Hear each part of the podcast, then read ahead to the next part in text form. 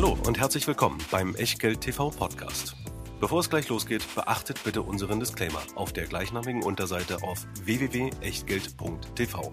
Auf die Inhalte dieses Disclaimers wird zu Beginn einer jeden Sendung explizit eingegangen. Und nun viel Spaß und gute Unterhaltung mit Tobias Kramer und Christian W. Röhl.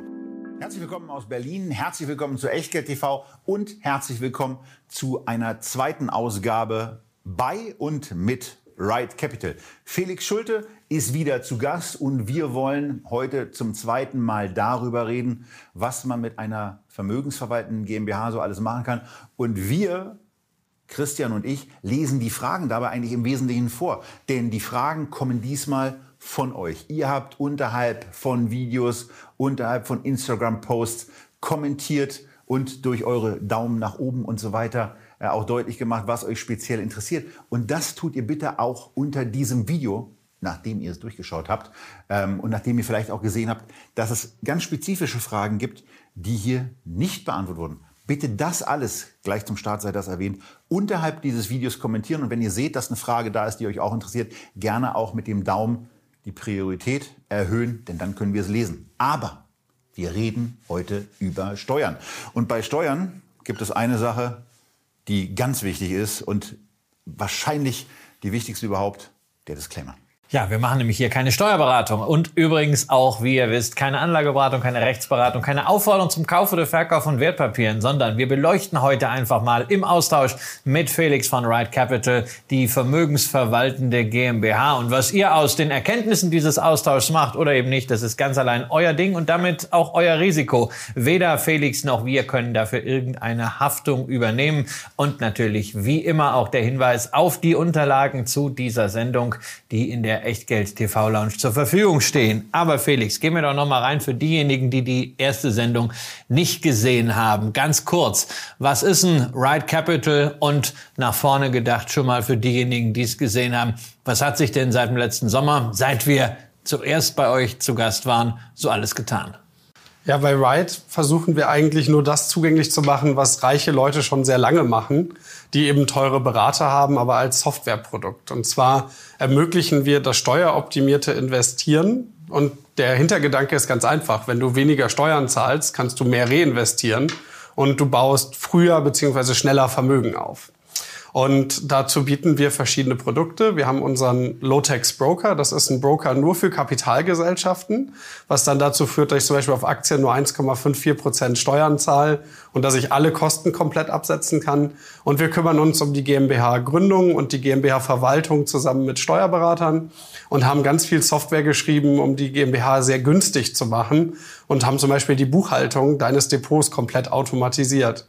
Ja, und heute haben wir 1700 Kunden, also wir betreuen 1700 Gesellschaften. Zwei Drittel davon haben wir selbst gegründet. Ein Drittel ist von Kunden, die bereits eine Gesellschaft hatten, aber die jetzt über uns effizienter verwalten wollen oder eben über unseren Broker auch, auch effektiver Wertpapiere kaufen wollen. Ja, und uns haben wahnsinnig viele Fragen von, von euch erreicht. Und äh, so wie wir hier stehen, müssen wir eine Sache vielleicht auch mal sagen. Es geht bei dem, was wir hier machen, nicht um Steuervermeidung. Also eigentlich geht es sogar darum, dass man mehr Steuern zahlt. Allerdings erst ein bisschen später. Also es geht um eine Verschiebung von Steuerbelastungen, äh, um das Vermögen stärker anwachsen zu lassen mit einer niedrigen Besteuerung in den ersten Jahren. Nach hinten raus, wenn das Vermögen dann größer ist, dann bekommt der Staat mehr, als er eigentlich sonst bekommen würde. Das haben wir in der ersten Sendung schon mal ein bisschen rausdestilliert. Wer den Teil noch mal nachgucken will, der sei darauf verwiesen. Und das ist mir als jemand, der ähm, auch Wert darauf legt, dass äh, natürlich das Steueraufkommen hoch ist. Und wir haben ja auch hier, Christian, also da brauche ich gar nicht von mir alleine reden, wir reden ja oft darum, dass es eigentlich was total Tolles ist, wenn man viel Steuern zahlt weil ähm, also man zahlt ja nur auf etwas, was, also es ist ja noch so in diesem Land, dass nur auf das, was man verdient wird, Steuerlast auch anfällt. Und darum soll es heute gehen. Aber wir gehen mal direkt rein. Und die erste Frage, die kommt von TabiMac23 über Instagram. Ähm, ich bin absoluter Neuling und wir fangen jetzt genau mit den Basics an. Ich bin absoluter Neuling, was dieses Thema angeht und mich würde interessieren, in welcher Lebenssituation dieses Thema überhaupt eine Überlegung wert ist. Ja, eigentlich äh, eigentlich in fast jeder Lebenssituation. Wir haben Kunden, die anfangen, Geld zu verdienen in den 30ern und die das als ihr Rentenvehikel sehen. Wir haben aber auch Kunden, die über 70 Jahre alt sind und die das nutzen zum Vermögensübertrag an die nächste Generation. Wir haben Kunden, die wirklich sehr aktive Trader sind. Wir haben Kunden, die sind Unternehmer und ähm, haben sozusagen dann eine Gesamtkonstruktion. Wir haben Kunden mit Immobilien, viele mit Wertpapieren. Ähm, was am Ende, ähm, ja, was, worauf es am Ende ankommt, ist, dass es sich mathematisch lohnt. Ja? Du hast ja Kosten für so eine GmbH und du hast eine Renditeerwartung und auf die Bruttorendite zahlst du deine Steuern. Und da gibt es einfach einen mathematischen Punkt, wo die GmbH anfängt, sich zu lohnen. Ähm, und das ist unabhängig von der Lebenssituation. Aber heißt, man braucht schon ein bisschen Geld. Ja, also wir sagen, die GmbH funktioniert eigentlich auf jeden Fall, wenn ich mehr als 250.000 Euro langfristig anlegen will. Die Grenze, wo es anfängt, Sinn zu machen, liegt so bei 100.000 Euro und zehn Jahren. Aber wenn wir über 100.000 Euro reden, dann wirklich äh, nur bei Leuten, die noch aktiv ansparen. Ja. Und natürlich, es geht hier um den Zinseszinseffekt. Ja. Also es geht ums Reinvestieren. Und wenn du das nur über zwei, drei Jahre machst, ist der Effekt auch nicht so groß. Und eine Sache ist bei der GmbH relativ gemein. Die kostet fast genauso viel, ob du da 10 Millionen drin hast oder 100.000.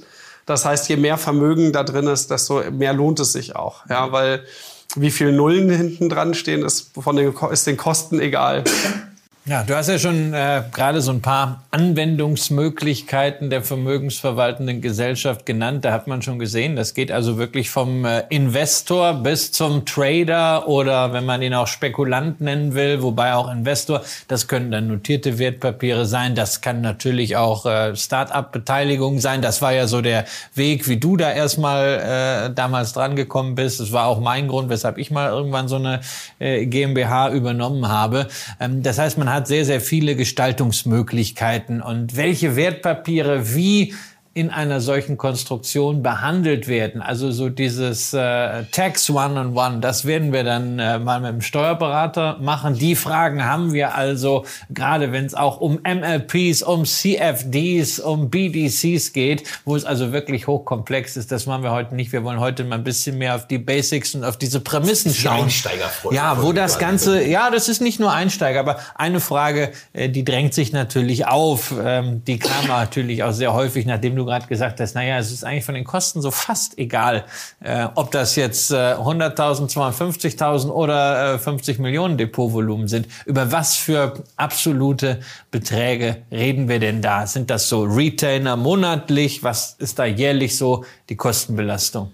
Also ich habe erstmal ein paar ganz allgemeine Kosten. Ich kriege eine IHK-Zwangsmitgliedschaft. Ich muss eine LEI, also ein Legal Entity Identifier, äh, jährlich zahlen. Ich muss, beim Han äh, ich muss das im Bundesanzeiger veröffentlichen äh, und ich brauche ein Bankkonto. Das sind ähm, so circa äh, 400 Euro im Jahr, die du einfach fest hast. Und dann ist der größte Kostenblock aber ähm, letzten Endes die Buchhaltung, Jahresabschluss und Steuererklärung. Denn eine GmbH oder auch eine UG ist eine eigenständige juristische Person und du musst dann eine doppelte Buchhaltung machen, musst eine Bilanz erstellen, musst eine eigene Steuererklärung machen. Das macht man am besten mit einem Steuerberater, weil es auch kompliziert ist. Und wir haben zusammen mit Partnersteuerberatern genau diesen Teil automatisiert und bieten den zu Festpreisen an. Ähm, also nicht zu Stundensätzen und du weißt gar nicht, wie viel das wird. Und das staffelt sich ein bisschen nach Depotgröße. Wir haben hier mal ein paar Beispiele. Also wenn man so 100.000 Euro in der GmbH hat, wie das ist so der Bereich, wo es gerade anfängt, sich zu lohnen, liegt man für Ride bei 2.200 Euro plus diese 400 Allgemeinkosten das heißt, erstmal von, der T, von der TER über dem Frank-Thelen-Fonds, ja, ähm, muss, hat Aber vielleicht das Anlageergebnis zu toppen ist ja nicht so schwer. Genau. Aber daran sieht man schon. Also 100.000 äh, Euro ist wirklich so der Einstieg, insbesondere wenn man dann, äh, also da tun die Kosten noch prozentual ein bisschen weh. Die Leute, die mit 100.000 anfangen, sind eigentlich Leute, die noch weiter ansparen. Ja, das sind jetzt keine Leute, die einfach die 100.000 also laufen lassen. 30, 50, 100.000 Euro auch im Jahr nochmal rein. Ja, also so ab, ab 20 im Jahr. Und dann ist eben auch immer die Frage, wie lange willst du es haben? Ja, wenn du heute Wertpapiere kaufst und siehst das als Rentenvehikel für in 30 Jahren, in 30 Jahren kommt natürlich eine sehr gute kumulierte Rendite drauf. Wenn du es in fünf Jahren liquidieren willst, dann raten wir dir mit 100.000 auch einfach davon ab. Vielleicht an der Stelle auch der Hinweis, wir haben genau ein paar Beispiele zu dem Thema schon A in der ersten Folge mit Wright besprochen und zweitens äh, ja, gibt es auch die Website, wo ihr das selber für euch und für eure individuelle Situation einmal simulieren könnt. Äh, von daher ähm, das schon mal als Hinweis für euch, wenn ihr euch da noch mal vertiefen mit beschäftigen Ja, und der einfachste Weg ähm, anzufangen sind tatsächlich Einzelaktien, weil bei der Einzelaktie sind 95 Prozent der Gewinne, der Veräußerungsgewinne steuerfrei. Das heißt, ich zahle da 1,5 Prozent. Und besonders, wenn ich jetzt denke, ich will ein Portfolio über 30 Jahre aufbauen, dann will ich ja auch mal umschichten. Also ich will vielleicht Nokia und Kodak auch irgendwann mal loswerden. Das und, wäre eine gute Idee gewesen vor etwas längerer Zeit. Genau, und privat bist du halt bei den 26,375 Prozent und äh, in der GmbH bei 1,5. Aber genau diese Steuerersparnis muss am Ende höher sein als die, als die jährlichen Kosten der GmbH. Und also da so um die 1,5 Prozent. Ne? Das hängt ja dann 1,54 hängt ein bisschen davon ab, wie der Gewerbesteuerhebesatz genau. ist, aber das sind dann plus minus 0,2 ja, Prozent. Weil, weil ja. 5 Prozent, also 95 Prozent sind steuerfrei, 5 Prozent sind zu versteuern und darauf kommt dann eine steuerliche Anwendung. Genau, und das ist eben bei Aktien der Fall. Und genau, und diese Steuerersparnis muss halt ausreichen, um die Kosten reinzukriegen. Und das hängt natürlich einmal davon ab, was habe ich für eine Performance, aber am Ende geht es nicht um die Performance in einem Jahr, sondern wirklich um die kumulierte Performance über 10, 20 Jahre. Äh, zwei Determinanten sind den, den Leuten bei den Fragen extrem wichtig. Und äh, beides Mal sind es endliche Dinge. Nämlich erstens Kohle, Geld, haben wir schon gefragt. Wie, wie, was, was kommt da an finanziellem Aufwand? Aber es gibt noch einen zweiten Aufwand, der für Menschen auch sehr wichtig ist und der ist absolut endlich. Das ist der zeitliche Aufwand. Der sollte auch begrenzt sein. Welchen zeitlichen Aufwand muss ich einplanen, wenn ich mir eine solche vermögensverwaltende GmbH anschaffe? Wie ich sagte, das Anstrengende ist die doppelte Buchhaltung. Man muss für alles einen Beleg oder einen Vertrag haben. Äh, man muss das scannen über die, äh, bei uns über die Ride-App dem Steuerberater hochladen. Und das hängt natürlich davon ab, wie viel machst du mit der GmbH. Wenn du jetzt ähm, noch aktiv bist und hast viele Bewertungsbelege und äh, noch Beratungen etc., ist natürlich mehr, als wenn du einfach nur investierst. Aber ich würde immer sagen, so ein halber Tag im Monat, damit das auch ordentlich ist. Mhm. Andererseits, je mehr man mit der GmbH macht, desto mehr lohnt es sich. Also wenn ich da irgendwann 30, 40 Immobilien drin habe, dann wird der Arbeitsaufwand auch deutlich höher.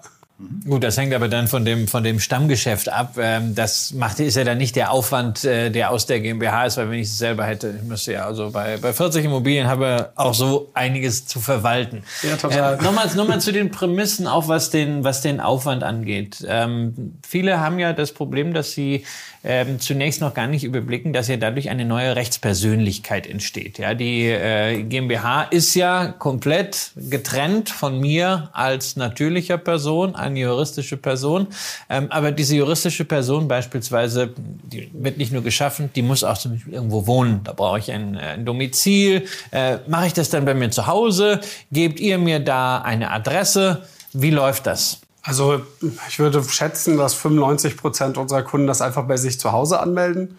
Ähm, ist auch kein Problem.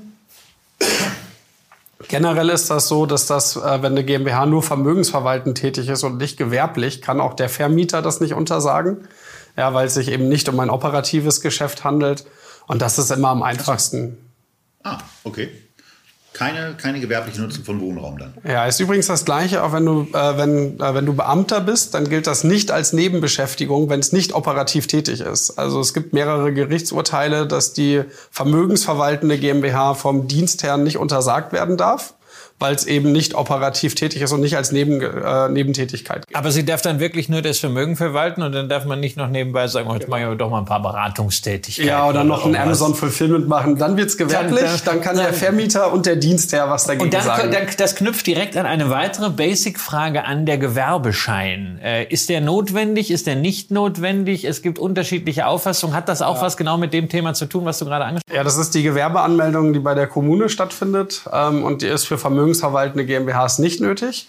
Wir machen es aber eigentlich für alle Kunden mit, weil es nicht so viel kostet und es immer mal passiert, dass ein Kunde irgendwann mal eine Beratung oder so abrechnen will. Ja, aber dadurch ist man, ja, aber eigentlich brauchen wir es für die Vermögensverwaltende nicht. Wir haben jetzt schon gehört, dass, dass 95 Prozent äh, von Erträgen ähm, nicht zu versteuern sind. Jetzt müssen wir aber nochmal nachhaken, genau. Du setzt auch schon an, äh, weil da, darum geht es ja. Es geht ja um die Kursgewinne, die ich dann beispielsweise mit Aktien realisiere, wo dieses Phänomen zutrifft.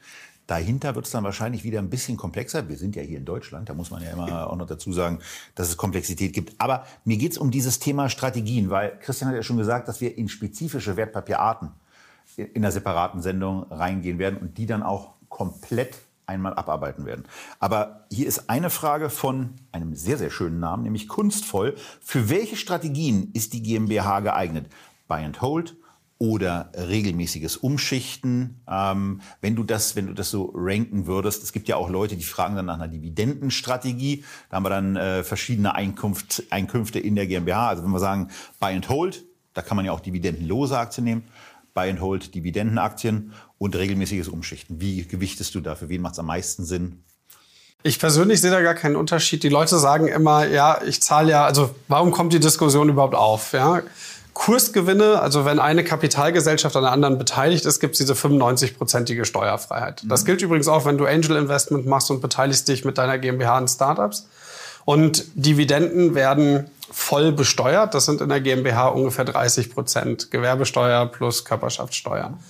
Jetzt macht man aber immer einen Fehler. In der GmbH wird eigentlich nicht die Dividende besteuert, sondern der Gewinn, der am Ende rauskommt. Das heißt, wenn ich jetzt eine Dividendenausschüttung habe, und ich habe dann einen Firmenwagen in meiner Firma. Also ich habe zum Beispiel einen Tesla Model 3, den zahlt meine VV GmbH. Ähm, ich habe da meinen Laptop drüber, mein Handy laufen äh, und so weiter. Dann werden diese Kosten erstmal abgezogen. Und am Ende wird dann das, was übrig bleibt, mit den 30 Prozent besteuert. Und ähm, dazu gehören auch Sachen wie Börsenbriefe, Tools. Also ich nutze zum Beispiel TradingView. Ähm, kostet ja auch, glaube ich, 29 Dollar oder so im Monat. Müsste ich auch mal nachgucken. Und ähm, von daher, gerade wenn das Kosten sind, die du sonst privat hättest, ja, wie zum Beispiel, ich hätte ja sonst wahrscheinlich auch ein Auto, was ich privat zahle, dann lohnt sich das, lohnt sich das trotzdem. Und die andere Wahrheit ist, ich kenne eigentlich kein, keine Aktie, wo ich äh, nur Kursgewinne habe oder nur Dividenden. Du hast ja eigentlich immer eine Mischung. Und mit der Dividende kannst du eigentlich auch immer nur, was machst du mit der Dividende, äh, die dann übrig bleibt nach Kosten? Du kaufst die nächste Aktie, wo dann auch wieder Kursgewinne kommen. Das heißt, ich halte diese Diskussion immer für ähm, recht akademisch und in der Praxis freue ich mich über beides. Ja, ich freue mich über die Dividende, die dann meine Kosten zahlt, und ich freue mich über den Kursgewinn.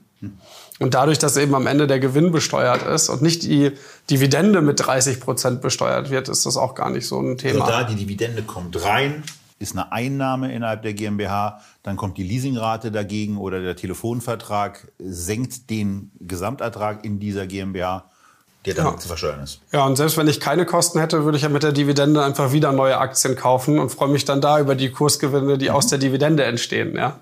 Mhm. Okay.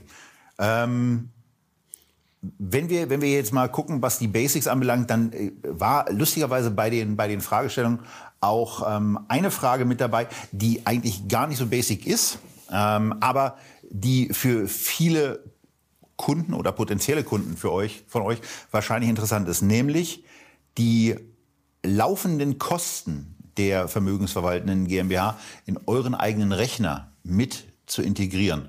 Wann äh, passiert das? Wann sind eure Softwareentwickler da so weit? Das scheint im Moment nicht der Fall zu sein. Also wenn es um unseren Aktienrechner geht, dann ist es tatsächlich drin. Mhm. Ähm, und zwar mit unseren Standardpreisen. Plus äh, wir haben da diese äh, 400 Euro für Girokonto, IHK und so, die werden auch berücksichtigt. Okay. So, jetzt wissen wir also, ich kann in der vermögensverwaltenden GmbH eine ganze Menge machen. Wir wissen auch, äh, wie so der, der Startaufwand ist. Und äh, jetzt wollen wir aber mal äh, in die Situation gehen, jetzt existiert diese Gesellschaft. Das ist äh, interessanterweise bei vielen von euch die Frage, die sich schon sehr, sehr nachhaltig guckt. Äh, es ändert sich eben ja auch unter Umständen eine Lebenssituation. Eine Lebenssituation, die relativ häufig thematisiert wurde in euren Fragen, ist der Wegzug ins Ausland. Man hat also hier jetzt sich eingerichtet mit dieser deutschen GmbH und entschließt sich jetzt beispielsweise nach Spanien oder noch schlimmer aus steuerlicher Sicht natürlich ins EU-Ausland äh, zu gehen. Äh, was passiert in einem solchen Fall mit der äh, vermögensverwaltenden GmbH. Wie siehst du da mit der äh, Reichsfluchtsteuer, äh, pardon, äh, äh, Wegzugsbesteuerung aus? Ja, also die Wegzugsbesteuerung fällt eigentlich an, sobald du ins Ausland ziehst. Du kannst die Stunden lassen, wenn du eine äh, Rückkehrabsicht hast. Ja, ähm, und was ist das? All dein Vermögen wird herangezogen und wird mit Teileinkünfteverfahren, also 60 Prozent der Einkommensteuer besteuert, also ungefähr 28 Prozent. Jetzt macht es aber ehrlich gesagt gar keinen Unterschied, ob dein Geld in der GmbH liegt oder ob du dein Depot privat hast. In beiden. Mein ganzes Vermögen wird mit 28 Prozent besteuert. Ja, alles. Deine Immobilien, Firmenbeteiligung, Aktien, Depot, Also die Gewinne, alles. die Gewinne daraus. Nein, nein, das ist der Wert. Also wenn du heute 600.000 Euro Aktien hast, dann werden 600.000 Euro mit 28 Prozent besteuert. Und wenn ich die für 600.000 gekauft habe, ist das, also ist das egal, weil diese 600.000 werden besteuert.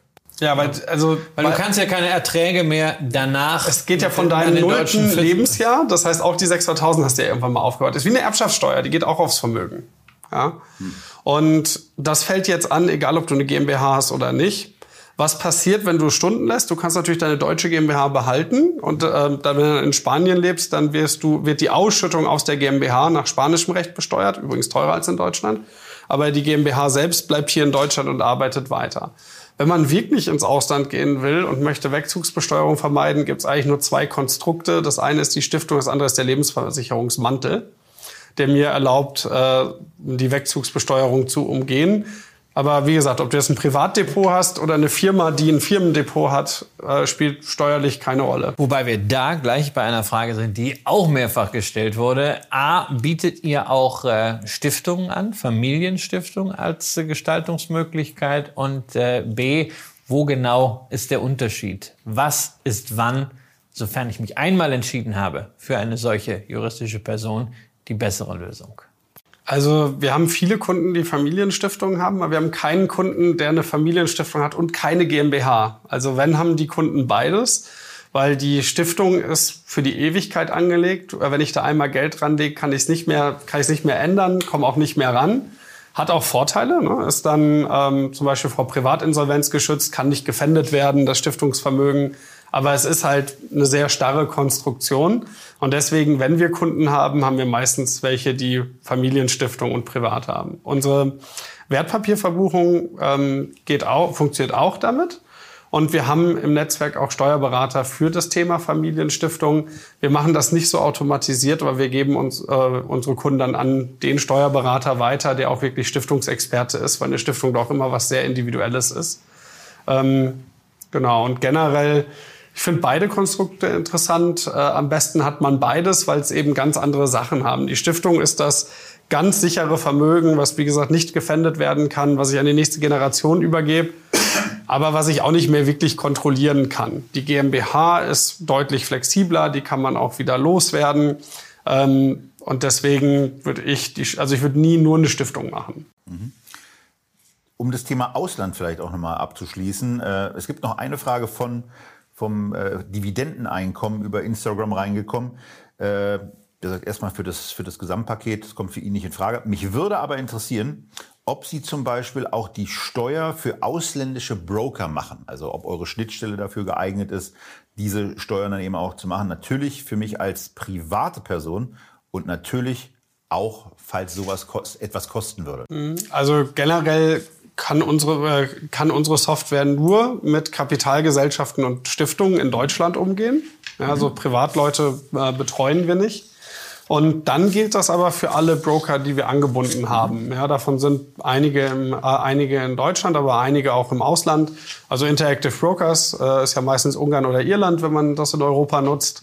Äh, WH Self-Invest, Luxemburg etc. Also uns eigentlich egal, wo der Broker liegt. Wichtig ist, dass wir eine integrierte Schnittstelle haben. Kosten. Wichtige Thematik dabei. Über Kosten von der vermögensverwaltenden GmbH haben wir schon gesprochen.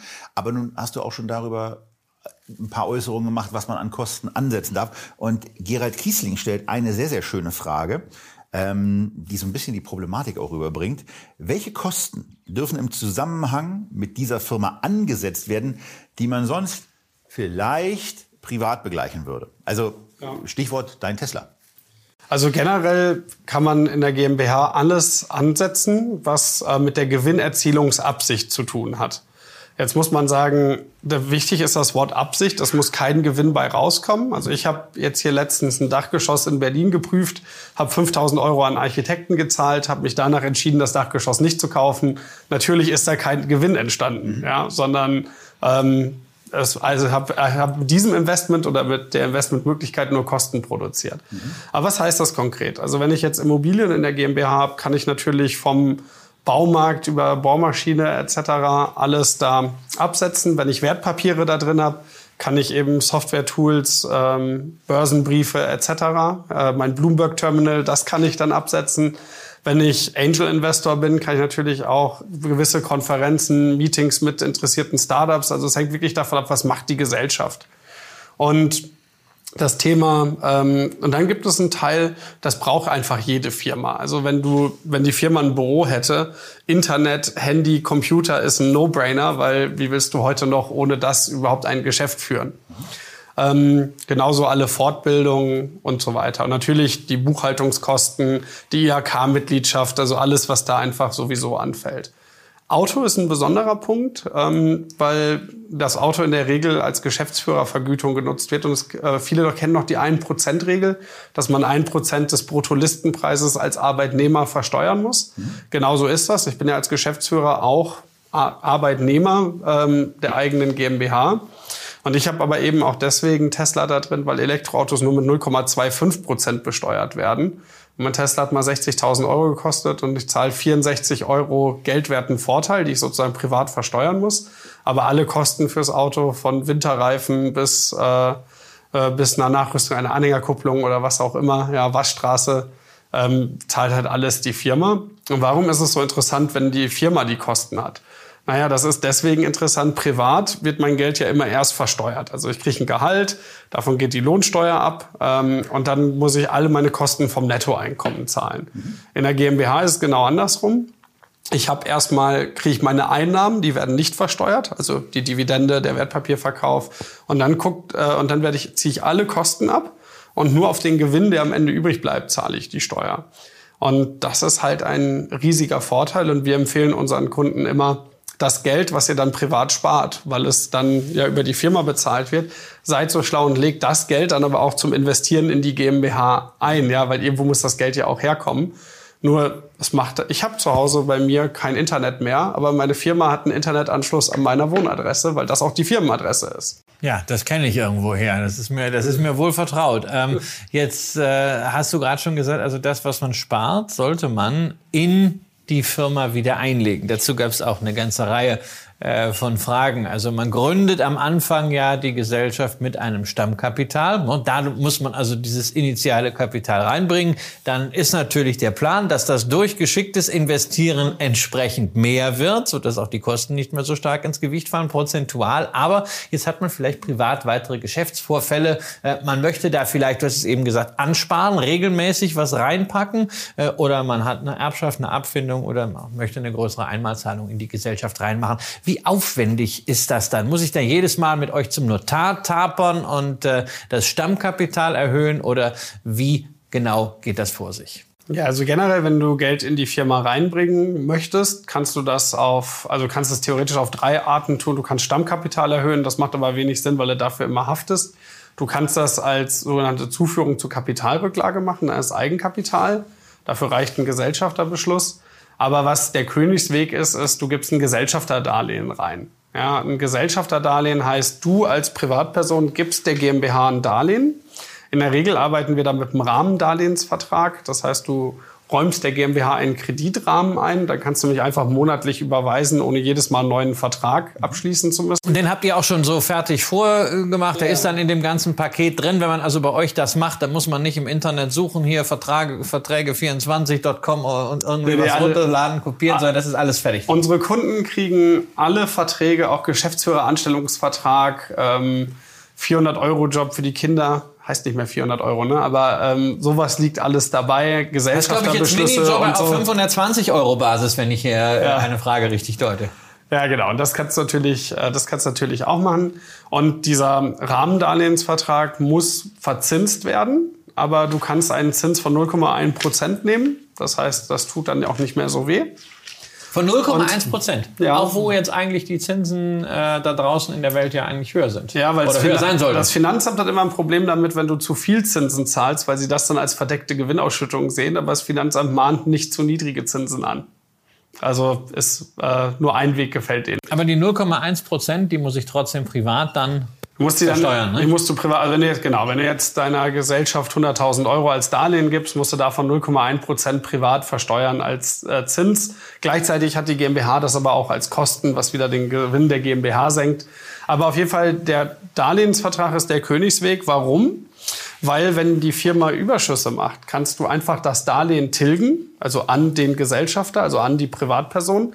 Und da fallen keine Steuern an. Hättest du das als Eigenkapital eingebracht, dann müsstest du ausschütten.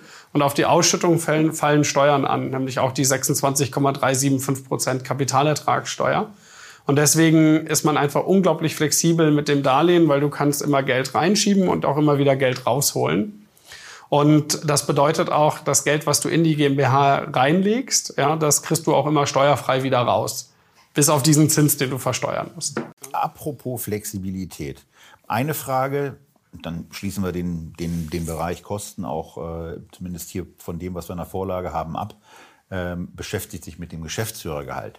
Lautet, muss ein Gehalt für die Geschäftsführung bezahlt werden? Und wenn ja, gibt es einen Minimumbetrag oder wie sieht das aus? Also generell muss man als Geschäftsführer keinen Arbeitsvertrag haben und muss auch keine Vergütung kriegen. Ja, also bei uns würde ich schätzen, sind nur so 10 Prozent der Kunden auch bei ihrer Gesellschaft angestellt und 90 Prozent machen das unentgeltlich.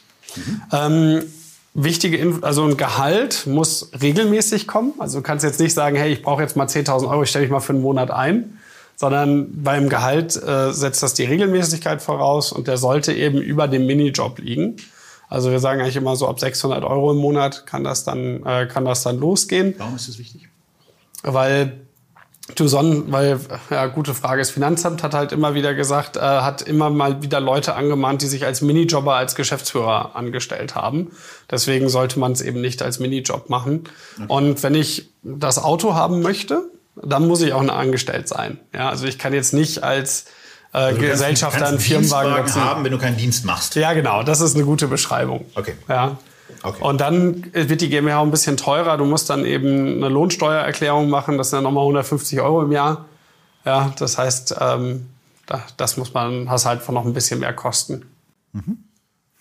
Okay, wenn wir, wenn wir, wenn wir nochmal in diese lohnt sich das eigentlich äh, Diskussion einsteigen, da haben wir im Grunde genommen rausgestellt, ab 100.000 geht's los, wenn man, wenn man weiterhin anspart.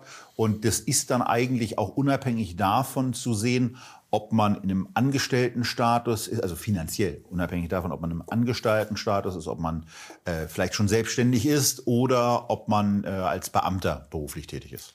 Ja, für Selbstständige lohnt es sich immer schneller, weil was ganz oft, also ähm, wenn man richtig Unternehmer ist und man hat eine operative Gesellschaft, die möchte man ja vielleicht irgendwann mal verkaufen. Und dann haben wir die gleiche Regel wie bei der Aktiengesellschaft. Wenn du äh, deine Holding hast, du hast darunter dein operatives Unternehmen und du verkaufst das operative Unternehmen, werden auch 95 Prozent der Gewinne steuerfrei. Übrigens genauso als Angel Investor. Das heißt, sobald du unternehmerisch tätig bist und willst vielleicht mal dein, äh, dein operatives Geschäft verkaufen, raten wir eigentlich immer zu der Holding-Konstruktion. Also dazu, dich nicht direkt zu beteiligen, sondern über eine andere Gesellschaft. Mhm. Bei vielen Selbstständigen ist das so, das erleben wir immer wieder, dass die zum Beispiel Beratung machen, verdienen 150.000 Euro, brauchen, darf, äh, zahlen darauf Einkommensteuer und äh, legen dann 20, 30.000 Euro im Jahr an von versteuertem Geld. Da ist es viel cleverer, das selbstständige Geschäft in eine GmbH zu legen, weil die eben, also wenn wir uns den Einkommensteuersatz angucken, dann ist der ja 42 Prozent und höher, je nachdem, wie viel ich verdiene in dem Bereich und die GmbH liegt bei 30 Prozent. Und dann ist es eigentlich cleverer, eine GmbH zu nehmen, das Geld, was ich sonst privat investiert hätte, über die GmbH ähm, äh, zu, äh, zu investieren und das, was ich zum Leben brauche, mir als Gehalt aus der GmbH auszuschütten. Das heißt, der Fall, ich bin angestellt, ist eigentlich der mit dem wenigsten Spielraum. Und sobald du entweder selbstständig bist oder unternehmerisch tätig, lohnt sich die GmbH früher. Mhm. So, jetzt haben wir äh, da viel darüber gesprochen, was denn so in der Gesellschaft äh, läuft. Aber wenn das alles so richtig gut ist, ja, dann ist natürlich irgendwann auch die Frage, wie kriege ich denn ein bisschen mehr von dem Geld raus, was ich jetzt nicht irgendwie so durch Kosten oder ähnliches oder Gehalt oder äh, was ich schon mal irgendwie durch ein Darlehen reingegeben habe, sondern irgendwann ist die Frage, naja, ich will vielleicht auch mal an die, an die Erträge oder auch an die Substanz wieder ran. Äh, wie kriege ich denn das Geld denn nun wieder raus. Ausschüttung ist natürlich eine Möglichkeit, ist klar, ähm, kostet immer äh, Steuern, aber ich kann mir natürlich auch äh, denken, na ja, vielleicht wollen irgendwann meine Kinder ja auch mal mit bei dieser Gesellschaft sein. Macht das Sinn, dass man Erbschaft der Gestalt vorwegnimmt, also durch Schenkung, indem man so sukzessive Anteile an so einer GmbH überträgt? Ja, absolut. Also es ist, ähm, es ist ja so, dass wenn ich, wenn ich vererbe oder verschenke, habe ich ja 400.000 Euro Freibetrag pro Kind, pro Elternteil. Also wenn jetzt die GmbH ähm, zwei, also wirklich beiden Eltern gehört und ich habe ein Kind, kann ich 800.000 Euro alle zehn Jahre verschenken oder halt einmal vererben. Ja? Und was jetzt äh, sehr viele unserer äh, älteren Kunden machen, ist, dass die die Kinder an der GmbH beteiligen, auch schon früher. Und ähm, gleichzeitig haben ja meistens die Eltern das Gesellschafterdarlehen gegeben. Und dann wird das in der Regel auch im Gesellschaftsvertrag so gelöst, dass die, ähm, dass die Eltern weiterhin mehr Stimmrecht haben, also die Kinder jetzt nicht, äh, jetzt nicht entscheiden können, was mit dem Geld passiert. Und dann ist es oft so, dass die Eltern sich entweder noch ein Gehalt nehmen oder eben ihr Darlehen immer weiter zurückgeführt kriegen. Und jede Darlehensrückzahlung erhöht ja äh, am Ende den Buchwert der Gesellschaft. Und die Kinder wachsen dann so schon da rein. Und wenn man sich das anguckt, wenn ich jetzt zwei Szenarien sehe, ja, ich bin, ich beteilige die Kinder früh und die Gewinne, die dann anwachsen über die 10, 20 Jahre, wachsen ja dann prozentual. Also wenn die Kinder 50 Prozent haben, wachsen auch 50 Prozent der Gewinne den Kindern schon zu. Wenn du bis zum Todesfall wartest, dann musst du sozusagen 100 Prozent der Gewinne versteuern unter der Erbschaftssteuer. Und deswegen ist es sehr beliebt, auch schon die Kinder da reinzunehmen. Das geht leider immer erst, wenn die Kinder erwachsen sind. Wenn du, wenn die Kinder unter 18 Jahre alt sind, kriegst du sonst äh, mit dem Familiengericht zu tun. Dann äh, stellt das Familiengericht einen Betreuer in deine GmbH. Das will man eigentlich nicht. Aber gerade für die älteren Sachen macht das, äh, macht das echt Sinn, so, jetzt hast du äh, gerade den Fall dann schon mal äh, skizziert. Es kann also sein, dass man dann äh, an die Kinder äh, GmbH-Anteile abtritt. Ähm, wie viele äh, Gesellschafter dürfen es denn sein bei einer solchen äh, vermögensverwaltenden GmbH bei euch? Weil wird es auch denkbar, dass Kramer und ich jetzt irgendwie so ein bisschen Kohle zusammenschmeißen und sagen, hey komm, wir machen jetzt mal so unser eigenes Investmentportfolio, so, so Langweiler und Value, irgendwie so? Ja, wir haben... Wir haben äh, aktuell 70 Prozent unserer Kunden sind ein Gesellschafter GmbHs, aber die äh, ja, mathematisch-theoretische Obergrenze sind 25.000 Gesellschafter. Warum? Du hast 25.000 Stammkapitalanteile. Äh, ein Stammkapitalanteil hat einen Euro Wert. Das heißt, du kannst 25.000 Gesellschafter machen. Ich glaube, das tut sich niemand an. Dafür gibt es dann auch ja wirklich die AG als Gesellschaftsform. Aber ich würde sagen, alles so bis drei, vier, fünf ist absolut normal. Und es gibt aber auch Gesellschaften mit 12, 13 ähm, Gesellschaftern. Und hier, wenn ich mir die Ride selbst angucke, wir haben jetzt irgendwie 45 Gesellschafter, ja, auch in einer GmbH. Lass uns den, den, den Fall, also der scheint in der Tat hier zu bewegen, vielleicht mal ein bisschen durchsprechen, auch mit, diesem, mit, diesem, mit dieser Erbschaft. Wenn, wenn ein Vater jetzt auf die Idee kommt, seinen zwei Kindern äh, diese GmbH zu vererben. Wie sehen da ab dem 18. Geburtstag, haben wir verstanden, wie sehen da die Schritte aus, wie er die Kinder reinholt ähm, und äh, wie er das am besten machen kann, auch unter Ausnutzung der entsprechenden Freibeträge. Ja, da reden wir nicht mehr von äh, Vererben, sondern von Verschenken, weil Vererben ist ja kein geplanter Prozess, mhm. hoffentlich zumindest. Ähm, bei der Schenkung ist es so, du äh, musst zum Notar gehen, weil es sich um GmbH-Anteile handelt und machst dort den Schenkungsvertrag mit dem Übertrag. Ja? Und dann kannst du deinen Kindern im Prinzip so viel Anteil an der Gesellschaft geben, wie du möchtest. Ähm, die ersten, äh, ersten 400.000 pro Kind sind steuerfrei, also wert.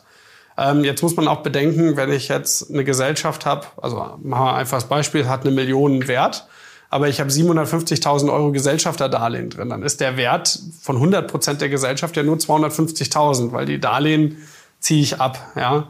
Und das wächst dann über zehn Jahre zu. Da muss man hoffen, dass der Vater noch zehn Jahre lebt oder die Mutter, je nachdem, wer es verschenkt hat.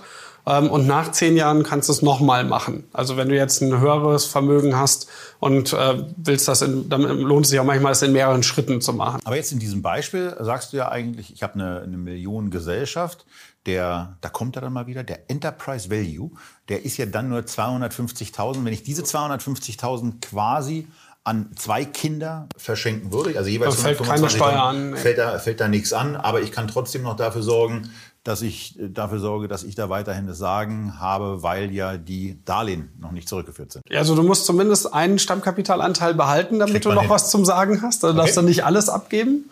Und äh, natürlich ist dann meistens das Konstrukt so, dass dann die Gewinne nicht genu äh, genutzt werden, um das, äh, um das Darlehen zurückzuführen und dann eben die Eltern von dem Darlehen leben und mhm. dann einfach sozusagen monatlich Geld aufs Konto kriegen. Mhm. Und die Kinder wachsen dann aber eben schon früher in das Vermögen rein. Das ist äh, am Ende deutlich günstiger, als wenn du alles erst im Todesfall ähm, sozusagen zwangsvererbst. Ja. Und ansonsten ähm, liegt die Steuer bei, also hängt dann, ist gestaffelt, aber liegt bei 11 Prozent. Also wenn ich jetzt 500.000 Wert hätte, ein Kind, dann würden 100.000, also das, was über den 400.000 ist, mit 11 Prozent besteuert, dann würde es sich 11.000 Euro kosten in dem Fall. Da sind wir jetzt im Erbschaftsfall. Ja, auch im Schenkungsfall. Also auch wenn du mehr verschenkst okay. als der Freibetrag. Ja. Okay, aber genau, genau darum geht's ja dann auch. Also irgendwann äh, tritt ja biologisch so etwas dann ein. Ja. Ähm, und dann ist die Situation, dann spielt sich die Situation wie ab, denn dann geht ja, dann geht ja wirklich alles rüber. Jetzt machen wir lieber mal eine größere äh, GmbH, wo vielleicht ein bisschen mehr Wumms mit dabei ist. Das sind keine Darlehen mehr da, aber die, die Gesellschaft ist einfach mal fünf Millionen wert und es gibt diese zwei Kinder. Also wenn jetzt die GmbH wirklich 5 Millionen Enterprise Value hat, dann kann ich, und ich habe zwei Kinder, kann ich zweimal 400.000 abziehen, dann muss ich 4,2 Millionen versteuern. Mhm. Der Steuersatz ist leider progressiv, der fängt bei 7% an. Und ab 6 Millionen sind es dann schon 19 Prozent. Ähm, Im Schnitt äh, liegen wir dann wahrscheinlich so gemittelt bei 12 Prozent, die ich darauf zahlen muss. Ja, und dann merkst du, dann kommt eine gute Summe zusammen, die du dann besteuern musst. Und das hättest du halt vermeiden können, wenn du schon früher Anteile verschenkt hättest. Mhm. Ja. Auf der anderen Seite ist es ja auch für den Zufluss jetzt auch nicht so, dass es elementar ist. Es ist immer die Frage, wie liquide es ist. Ne? Also in dem Moment ist das Aktienportfolio angenehmer, als wenn alles in illiquiden Immobilien steckt und du im jetzigen Markt verkaufen oder refinanzieren musst. Ja? Also man sollte schon gucken, dass dann die Erbschaftssteuer auch liquide da ist. Ja, ja, genau. Also Immobilien. Du hast jetzt gerade äh, ja die beiden Themen so zusammengepackt. Äh, diese beiden großen Pfeiler. Warum macht man eine vermögensverwaltende GmbH? Entweder äh, Immobilienvermögen oder Aktienvermögen. Ähm, wenn man jetzt beides hat, würdest du vorschlagen, das in einer GmbH zu machen oder sollte man jeweils eine GmbH äh, für das eine und das andere haben, am besten oben drüber noch eine Holding oder äh, kann man das so allgemein nicht sagen? Also generell vielleicht erstmal, warum will man Immobilien überhaupt in der GmbH haben? Ähm, privat werden Immobilien mit der Einkommensteuer versteuert, also 42 Prozent aufwärts. Ähm, während ich in der GmbH wenn ich eine Immobilie langfristig halte, nur Körperschaftssteuer zahle, dann bin ich bei 15,8 Prozent. Privat kann ich nach zehn Jahren steuerfrei verkaufen, das wird immer angebracht. In der GmbH kann ich nach sieben Jahren steuerfrei verkaufen, wenn ich eine neue Immobilie anschaffe. Also ich kann die Gewinne in die nächste Immobilie rollen. Ähm, so, und jetzt ähm, ist das erstmal ein großer Steuervorteil, aber dafür muss ich aufpassen, dass die GmbH nicht gewerblich wird. Also wenn ich in dieser GmbH Ausgangsrechnung habe, weil ich Beratung mache oder Amazon Fulfillment, wird die gewerblich und dann zahle ich 30 Prozent. Das ist der Grund, warum Leute gerne Immobilien separat halten, damit sie die nicht gewerblich infizieren. Wenn du jetzt allerdings nur Wertpapiere hast äh, oder Zinseinnahmen, dann ist das ja keine gewerbliche Tätigkeit. Dann kann das also in der gleichen Gesellschaft sein. Ich persönlich habe meine Immobilien sogar in mehreren GmbHs, weil immer wenn ich eine Projektentwicklung mache, wo ich auch baue, möchte ich das auch äh, einfach insolvenzgeschützt, äh, haftungsbeschränkt haben und möchte das nicht vermischen. Aber ich habe zum Beispiel eine Immobiliengesellschaft, da habe ich so 30.000 Euro Guthaben drin für ähm, wir haben mal eine Heizungsreparatur oder so. Das Geld ist auch angelegt. Also die Gesellschaft hat dann auch ein Depot, aber das ist sozusagen einfach ja die Rücklage der Immobiliengesellschaft. Ich habe aber noch meine Holding. Die Frage, die ich mir dann halt immer stellen würde, ist, ähm, wie hoch sind die Kosten? Also ich würde jetzt nie eine Gesellschaft gründen für eine, ein, äh, für eine äh, Einzimmerwohnung. Ja, weil wir haben ja gelernt, bei der GmbH zahle ich schon zweieinhalbtausend, dreitausend Euro im Jahr. Und das lohnt sich dann nicht. Muss schon ein großes Zimmer sein. auf die Einzimmerwohnung. Ja. In welcher Stadt? Und, Ja, aber, Ja, es, kann ja, es kann ja ein Airbnb sein, es kann ein Airbnb-Portfolio sein. aber generell ist es halt so, ich würde immer sagen, man sollte, wenn jetzt nur Immobilien drin liegen, wenigstens 100.000 Euro Jahresmieteinnahmen haben, bevor ich dafür eine neue GmbH gründe. Und wenn wir dann darüber sprechen, dass Immobilien in der neuen GmbH sind, dann sollten es ja wohl Immobilien sein, die man sowieso neu erworben hat. Also Immobilien aus dem eigenen Privatvermögen in die GmbH zu packen, macht wenig Sinn. Das oder? ist immer doof, weil ich, wenn ich von privat an die GmbH übertrage, Grunderwerbsteuer zahle. Das geht in Bayern noch ganz gut mit dreieinhalb Prozent. In NRW sind sechseinhalb. Da tut das halt schon ja, fast doppelt so äh, sehr weh. Und das Beste ist, von Anfang an in der Struktur zu kaufen. So, letzte Frage für heute. Danach kommen wir heute zu einem Ende und ihr fühlt euch bitte, wie gesagt, aufgerufen, unterhalb dieses Videos eure Fragen in die Kommentarbox zu hämmern und vor allen Dingen auch diese Kommentare für euch durchzugucken und den einen oder anderen Daumen nach oben zu setzen, wenn euch diese Frage eben auch interessiert, weil sie heute nicht besprochen wurde. Eine Frage, wir gehen nochmal auf das Thema Aktien und Aktienverwahrung ein, da kommt eine Frage, Außerdem wäre ein Vergleich mit einer Zertifikatestruktur, also der eines Indexzertifikats. Da gibt es Wikifolio, da gibt es auch einige andere Angebote, wo ein Privatanleger seine Aktien quasi in einen solchen Mantel packen kann, wo dann auch keine Steuern bei einem Verkauf anfallen, ähm, weil sie eben in den Mantel anfallen. Das lässt sich schließlich auch zur steuerlichen Optimierung nutzen, solange die Zertifikatanteile im privaten Depot nicht verkauft werden und der Handel innerhalb dieser Struktur stattfindet. Wie, äh, Sie, wie siehst du das? Wie oft werdet ihr mit dieser Frage auch konfrontiert? Ja, ich meine, dabei geht es ja jetzt nur um die Verlustverrechnungsbeschränkung, oder? Dabei geht es um die Verlustverrechnungsbeschränkung, aber auch die Vereinnahmung von Dividenden, die da natürlich mit äh, zu einem anderen Satz erfolgt. Also da werden Steuern schon abgezogen. Also äh, generell werden wir damit relativ selten konfrontiert. Es gibt Leute, die das, also es gibt jetzt eben seit neuestem auch Anbieter dafür, aber du hast eben diese anderen Vorteile nicht, ja, dass du Kosten verschieben kannst. Du hast halt am Ende, wenn du das Zertifikat verkaufst, bist du trotzdem in der Abgeltungssteuer, also mit 26,375 Prozent, wenn du ja in der GmbH bei der Einzelaktie mit 1,54 Prozent liegst. Und es bleibt halt auch, wenn man sich das anguckt, äh, eine relativ teure Struktur. Zertifikate zeichnen sich ja nicht unbedingt durch niedrige Kosten aus. Ja. Naja, du hast ja hier- Diskussion würde ich ungern Du einsteigen. hast ja bei so einem Wikifolio, du hast ja, du hast ja hier Fixkosten bei der, bei Ja. der GmbH und das heißt, wenn du ein Depotvolumen steigt, wird's weniger. Beim Zertifikat hast du immer irgendwas, weiß ich, Genau. 0,95 Äh, die, die GmbH lohnt sich proportional auch immer mehr. Also je mehr da Nullen dazukommen beim Vermögen, desto weniger lohnt sich mit großer Wahrscheinlichkeit das Zertifikat. Also in dem Sinne könnt ihr vielleicht so, also wir haben hier die 100.000 ja diverse Male gehabt.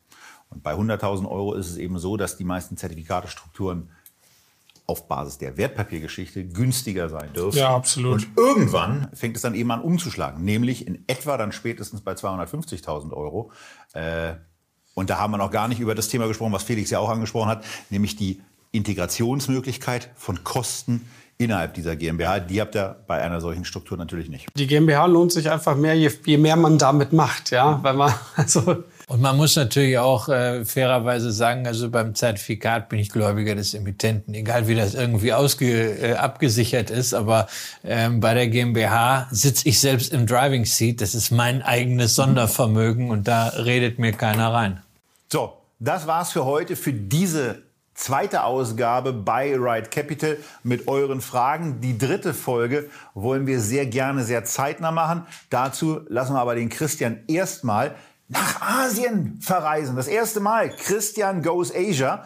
Ähm, ob wir dazu noch mal einen speziellen Erfahrungsbericht machen, der wird sich in den Sendungen auf keinen Fall vermeiden lassen und vielleicht ja auch eine Sendung von da. Aber ganz wichtig, eure Fragen unter dieses Videos, eure Daumen für das Video, aber vor allen Dingen auch für die Kommentierung und die Fragestellung. Freuen wir uns drauf.